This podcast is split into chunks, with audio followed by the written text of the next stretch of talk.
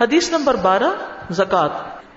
ان ابن عمر، ان رسول اللہ صلی اللہ علیہ وسلم قال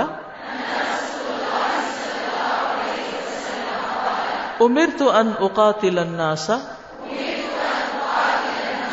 حتى يشهدوا ان لا اله الا الله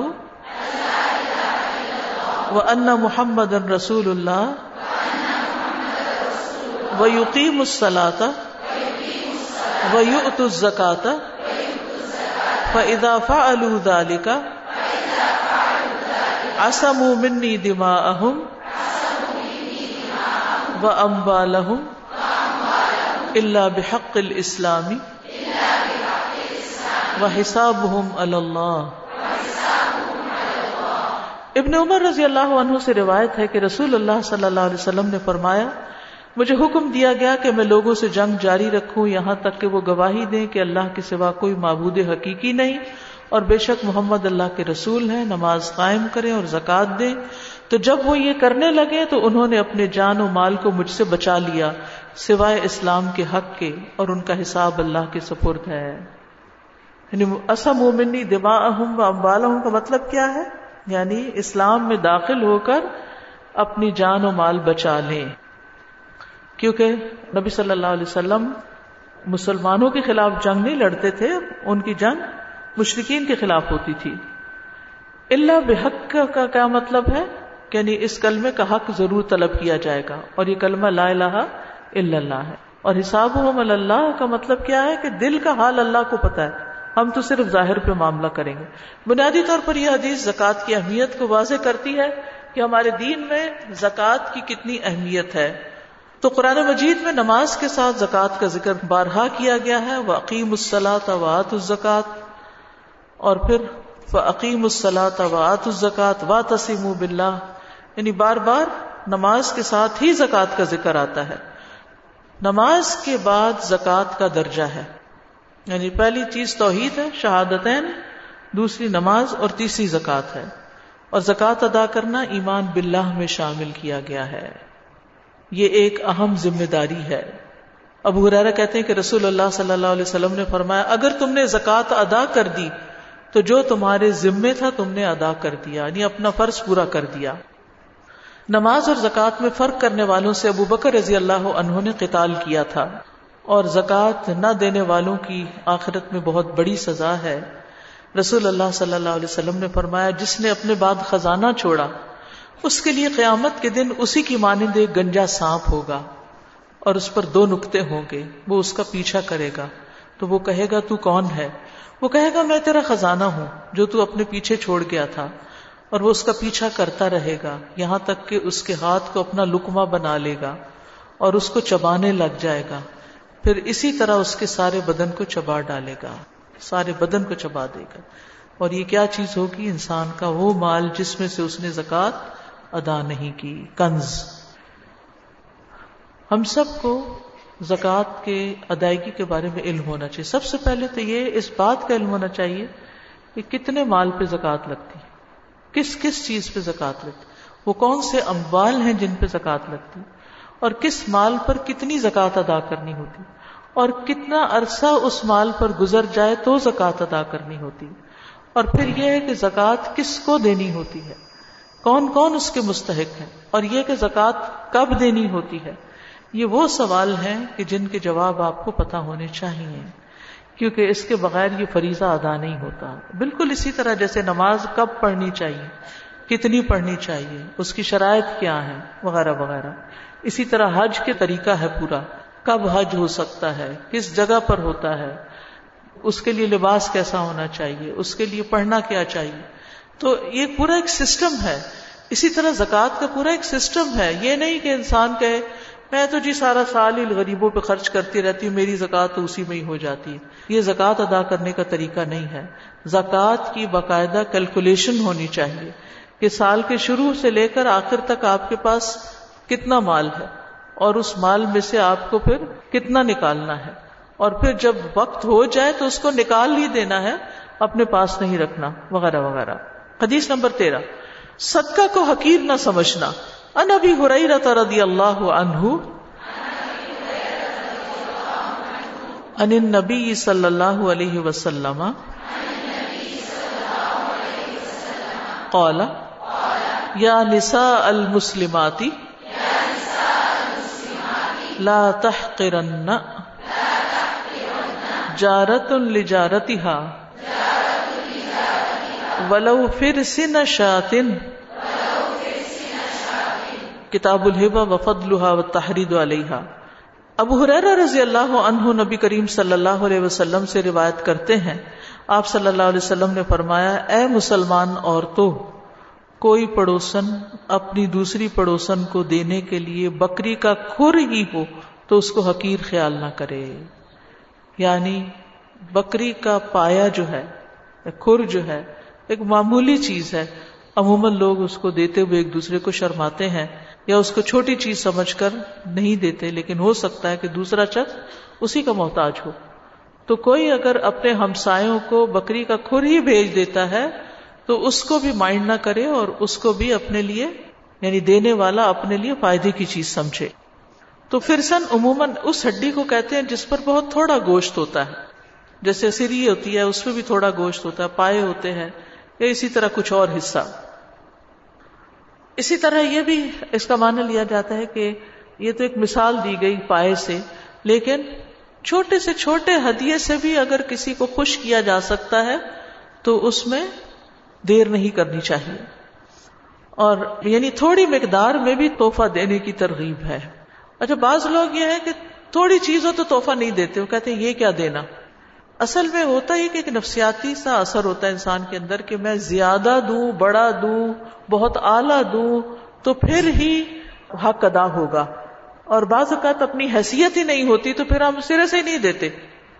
تو جتنی حیثیت ہے، جتنی طاقت ہے، جو دے سکتے ہیں، دے۔ کیونکہ ہدیے کی جو روح ہے، وہ باہم محبت پیدا کرنا ہے۔ اور اس چیز کو مد نظر رکھنا چاہیے اور خلوص سے دینا چاہیے، نہ کہ بہت زیادہ بڑی چیز اور بہت ساری ریپنگ میں، یہ جو ریپنگ کا معاملہ ہے، اس پر بھی ہم سب کو ضرور سوچنا چاہیے کہ یہ سراسر اسراف ہے، کیونکہ اس پر ٹیپ بھی لگ رہی ہے اور قیمتی سے قیمتی کاغذ بھی چڑھ ہیں۔ ایک کاغذ کو آپ ایک دفعہ ریپ کر کے پھاڑ کے جب پھینک دیتے ہیں تو آپ کتنے درخت کٹے ہوں گے، جن کی وجہ سے یہ کاغذات تیار ہوتے ہیں اور پھر کتنا پیسہ ان پہ لگتا ہے اور پھر اس کا استعمال کیا ہے؟ یعنی جس چیز کو آپ نے استعمال ہی نہیں کرنا، صرف شو آف صرف دکھاوا، تو اس سے بچنے کی ضرورت ہے۔ آپ کسی اچھے بیگ میں ڈال کے دے دیں، اس کو کسی کپڑے میں لپیٹ کے دے دیں، وہ اس کے کام آ جائے گا پہلے زمانے میں آپ نے دیکھا ہوگا، لوگ رومال بناتے تھے اور ان پہ گوٹے کناری لگاتے تھے اور اس سے لوگوں کو توحفہ لپیٹ کے دیتے تھے اور پھر وہ بعد میں رومال ٹیبل پہ ڈال لیتے تھے یہ سوفے وغیرہ پہ ڈال دیتے تھے، تو وہ کسی کام آتی تھی چیز۔ لیکن اب ہم نے یہاں پلاسٹک بیگ ایک انتہا وہ ہے اور ایک انتہا یہ ہے کہ اعلی سے اعلی کاغذ اور ریپنگ اور پھر اس کے اوپر ڈیکوریشن اور یہ ساری چیزیں۔ تو ضروری ہے کہ یہ چیزیں محبت بڑھائیں، اصل چیز آپ کا خلوص ہے۔ پھر اسی طرح یہ ہے کہ کسی کو توحفہ جو ہے وہ ضرورت کی چیز بھی دی جا سکتی ہے۔ جیسے ہمسائے کو ہو سکتا ہے کھانے کی چیز ضرورت ہو۔ پھر ایک بات یہ بھی پتہ چلتی ہے کہ توحفہ جو ہے وہ صدقہ شمار ہوتا ہے۔ یعنی آپ کو اس پر اجر بھی ملتا ہے۔ آپ اس کو دوسرے کی ضرورت پوری کرنے کے لیے دیتے ہیں، لیکن اس پر اجر و ثواب بھی ملتا ہے۔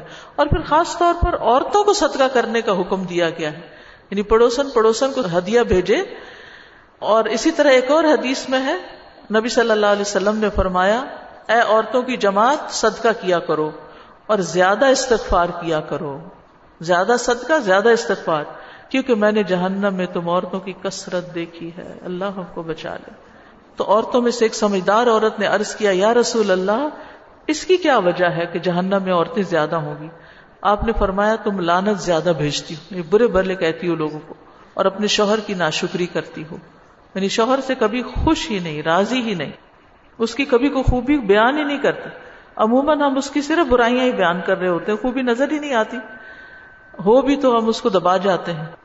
تو اس چیز کا بھی خیال رکھنا چاہیے۔ حدیث نمبر چودہ، گن گن کر خرچ کرنا۔ ان اسما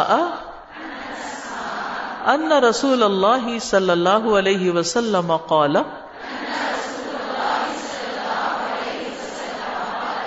انفقی، ولا تحصی، فیحصی اللہ علیکی۔ ولا تو فیو اللہ علیہ کی کتاب الحبت و فد و تحریز علیہ اسما رضی اللہ عنہا سے روایت ہے کہ رسول اللہ صلی اللہ علیہ وسلم نے فرمایا، خرچ کرو اور گن گن کر نہ رکھو۔ خرچ کرو اور گن گن کر نہ رکھو کہ اب اتنے ہو گئے، اب اتنے ہو گئے۔ پھر اللہ بھی تمہیں گن گن کر دے گا اور جوڑ کے نہ رکھو کہ تم سے اللہ بھی اپنی نعمتوں کو نہ چھپائے۔ یعنی بہت زیادہ چھپا چھپا کے نعمتوں کو نہ رکھو، ورنہ اللہ تعالیٰ بھی تم سے نعمتوں کو چھپا دے گا۔ حافظ ابن حجر کہتے ہیں کہ الحسا کا مطلب ہے کسی چیز کی مقدار کو تول کر یا شمار کر کے معلوم کرنا، کتنا باقی ہے۔ یہ ایک چیز کا دوسری چیز کے ساتھ موازنہ کرنے کی قسم ہے۔ اور اس سے مراد مال کے خرچ ہو جانے کے خوف سے صدقہ کرنے سے انکار کر دینا۔ یعنی صدقہ کی ضرورت بھی ہے کسی کو، لیکن ہم اپنا وہ فگر نیچے نہیں آنے دینا چاہتے کہ اتنا تو ہر صورت، ہر وقت ہمارے پاس ہونا چاہیے۔ ہم اپنی ضرورت کو دوسرے کی ضرورت پر ترجیح دے دیتے ہیں۔ تو اس سے بچنے کی ضرورت ہے۔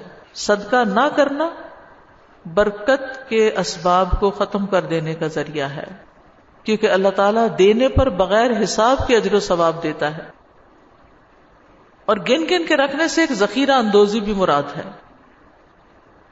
تو اگر تم گن گن کے رکھو گے تو اللہ تعالیٰ بھی پھر گن گن کر دے گا، برکت نہیں ہوگی۔ اور پھر تو ای کا لفظ جو نا یہ ویا سے ہے۔ ویا کہتے ہیں برتن کو۔ یعنی کوئی چیز صرف برتن میں ڈال ڈال کے ڈبے میں بند کر کر کے نہ رکھو۔ کنجوسی کے لیے ذخیرہ اندوزی مت کرو، ورنہ اللہ تعالیٰ بھی تم پر اپنی مزید نعمتیں روک دے گا۔ تو اس سے یہ پتہ چلتا ہے کہ انسان کے پاس جو بھی خیر ہو، چاہے مال ہے، جسمانی قوت ہے، علم ہے، بانٹتے رہنا چاہیے، دیتے رہنا چاہیے۔ اس معاملے میں بخل نہیں کرنا چاہیے۔ رسول اللہ صلی اللہ علیہ وسلم نے فرمایا، اے لوگو، اللہ تعالیٰ سے اللہ کے دیے ہوئے مال کے بدلے اپنے نفسوں کو خرید لو۔ ان اللہ من المؤمنین انفسهم بے ان لهم الجنہ۔ اگر تم میں سے کوئی بخل کرے کہ اپنا مال لوگوں کو نہ دے، تو وہ اپنے آپ سے شروع کرے، خود پہ صدقہ کرے۔ اللہ کے دیے ہوئے رسک میں سے کھائے اور پہنے۔ تو ہمارا دین انفاق کی ترغیب دیتا ہے۔ کس کی؟ خرچ کرنے کی، نکالنے کی، دینے کی دینے کی۔ تاکہ پیسہ جو ہے وہ سرکولیٹ کرتا رہے، معاشرے میں سب تک پہنچتا رہے۔ اس کی مثال خون کی طرح۔ اگر خون جسم کے کسی حصے میں جم جائے تو اس کو بیکار کر دیتا ہے۔ خرچ کرنے والوں کے لیے فرشتے روزانہ دعا کرتے ہیں۔ کیا دعا؟ دو فرشتے مقرر ہوتے ہیں۔ ایک کہتا ہے، اللہ خرچ کرنے والے کو اس کا متبادل عطا کر۔ دوسرا کہتا ہے، اللہ روک رکھنے والے کے مال کو ضائع کر دے۔ تو ہر روز صدقہ واجب ہوتا ہے، ہر روز کچھ نہ کچھ صدقہ ضرور کرنا چاہیے۔ خرچ کرنے میں خیر ہے، نہ کرنے میں شر ہے۔ جتنا زیادہ مال ہو، اتنا زیادہ خرچ کرنا چاہیے۔ رسول اللہ صلی اللہ علیہ وسلم نے فرمایا، بے شک جو لوگ دنیا میں زیادہ مال و دولت جمع کیے ہوئے ہیں، قیامت کے دن وہی خسارے میں ہوں گے۔ سوائے ان کے جنہیں اللہ نے مال دیا ہو۔ اور انہوں نے اسے اپنے دائیں بائیں، آگے اور پیچھے خرچ کیا ہو۔ اور اسے بھلے کاموں میں لگایا ہو۔ ہر ایک کو شوق ہوتا ہے کہ وہ مالدار ہو جائے۔ تو جو جتنا مالدار ہے، اتنا ہی قیامت کے دن خسارے میں ہے۔ سوائے اس کے کہ جو اس کو رائٹ اینڈ لیفٹ خرچ کرتا چلا جائے، دیتا جائے دیتا جائے۔ خرچ کرنے والوں پر اللہ تعالیٰ بھی خرچ کرتا ہے۔ انفک انفک علیہ ابن آدم انفک انفک علیہ اے ابن آدم، خرچ کرو، تم پر خرچ کیا جائے گا۔ پھر عورت کے خرچ کرنے پر اجر، حدیث نمبر پندرہ۔ ان عائشہ رضی اللہ عنہا قالت، قال النبی صلی اللہ علیہ وسلم، اذا اطعمت المرأة من بيت زوجها غير مفسدة لها اجرها وله مثله بل الخازن مثل ذلك له بما اكتسب ولها بما انفقت کتاب الزکات حضرت عائشہ رضی اللہ تعالی عنہ روایت کرتی ہیں، نبی کریم صلی اللہ علیہ وسلم نے فرمایا، جب عورت اپنے شوہر کے گھر سے بغیر فساد کے کھانا کھلائے تو اس کے لیے اس کا اجر ہے۔ اس شوہر کے لیے بھی اتنا ہی اجر ہے اور خزانچی خادم کے لیے بھی اتنا ہی اجر ہے۔ اس مرد کے لیے کمانے اور اس عورت کے لیے خرچ کرنے کی وجہ سے اجر ہے۔ تو سبھی اجر میں شریک ہو گئے۔ خادم بھی، عورت بھی، کمانے والا بھی۔ لیکن شوہر کی اجازت سے خرچ کرنا چاہیے۔ یعنی واضح الفاظ میں اجازت ہو یا کوئی ایسی چیز ہو یا ایسا ایکسپریشن ہو تو کہ جو چاہو کرو، دیتی رہو، میری طرف سے اجازت ہے۔ یہ ضروری نہیں کہ ہر چیز پر کہ اچھا یہ میں پینسل دے دوں، آج کلاس میں کسی کو ضرورت مند کو یہ فلاں کر لوں بولا نہیں۔ ایک دفعہ اگر اس نے کہہ دیا کہ جو چاہو کرو، تو بس پھر کھلی چھٹی۔ لیکن اگر اس نے جو چاہو کرو نہیں کرنے کو کہا، تو پھر جتنی اجازت ہے جتنی رخصت ہے اس کے مطابق خرچ کرے انسان۔ یعنی ایسی کوئی بھی چیز، ایسے الفاظ جو عورت پہچانتی ہو کہ شوہر اس پر راضی ہے یا اس کا دل گواہی دیتا ہو کہ اس درجے میں خرچ کرنے پر شوہر ناراض نہیں ہوگا تو اتنی مقدار میں وہ صدقہ کر سکتی ہے۔ اور کرائٹیریا یہ ہے کہ شوہر کو نقصان نہ ہو کوئی۔ یعنی اس کو کوئی نقصان نہ ہو اس صدقے سے۔ مثلا بہت زیادہ خرچ کرنا۔ بہت مقدار میں کوئی چیز نکال دینا جو شوہر کے وقت یا انرجی پر اثر انداز ہوتی ہو کہ اتنی ان چیزوں کو دوبارہ لانا مشکل ہو۔ تو دو چیزیں ہوتی ہیں، ایک تو یہ کہ رضامندی جو سراہد کے ساتھ ہوگی یا پھر عادت اور معمول۔ معمول ہے، مہمان آتے ہیں، عورت پکاتی ہے، کھلاتی ہے، غریب ہیں، فقیر ہیں، ان تک کھانا بھیجتی ہے رشتے داروں کو بھیجتی ہے۔ دوستوں کو بھیجتی ہے اور شوہر کے سامنے سب کچھ ہو رہا ہے، تو کوئی حرج نہیں۔ یہاں لفظ جو غیر و مفصد جو ہے نا، یہ بڑا اہم ہے کہ فضول خرچی کرنے والی نہ ہو، شوہر کو نقصان دینے والی نہ ہو، شوہر کا مال ضائع کرنے کی نیت نہ ہو۔ بعض اوقات مرد، عورت کے بیچ میں کوئی جھگڑا، لڑائی ہوتا ہے تو پھر لوگ غلط طریقوں سے بدلہ لینے کی کوشش کرتے ہیں اور اس میں سے ایک یہ بھی ہو سکتا ہے کہ عورت شوہر کے مال کو ضائع کرنا شروع کر دے۔ تو یہ حدیث بڑی خوشخبری بھی ہے ہمارے لیے کہ ہم خود نہ بھی کمائیں، شوہر کے مال میں سے بھی اس کی رضامندی سے صدقہ کریں تو وہ بھی اجر کا باعث ہے۔ اس سے بھی ثواب ملتا ہے۔ لیکن اجازت کے بغیر خرچ نہ کریں۔ رسول اللہ صلی اللہ علیہ وسلم نے فرمایا، عورت کے لیے جائز نہیں کہ وہ اپنے خامن کی اجازت کے بغیر کوئی توحفہ دے۔ لیکن یہ کون سا؟ جو اس کے مال میں سے ہو۔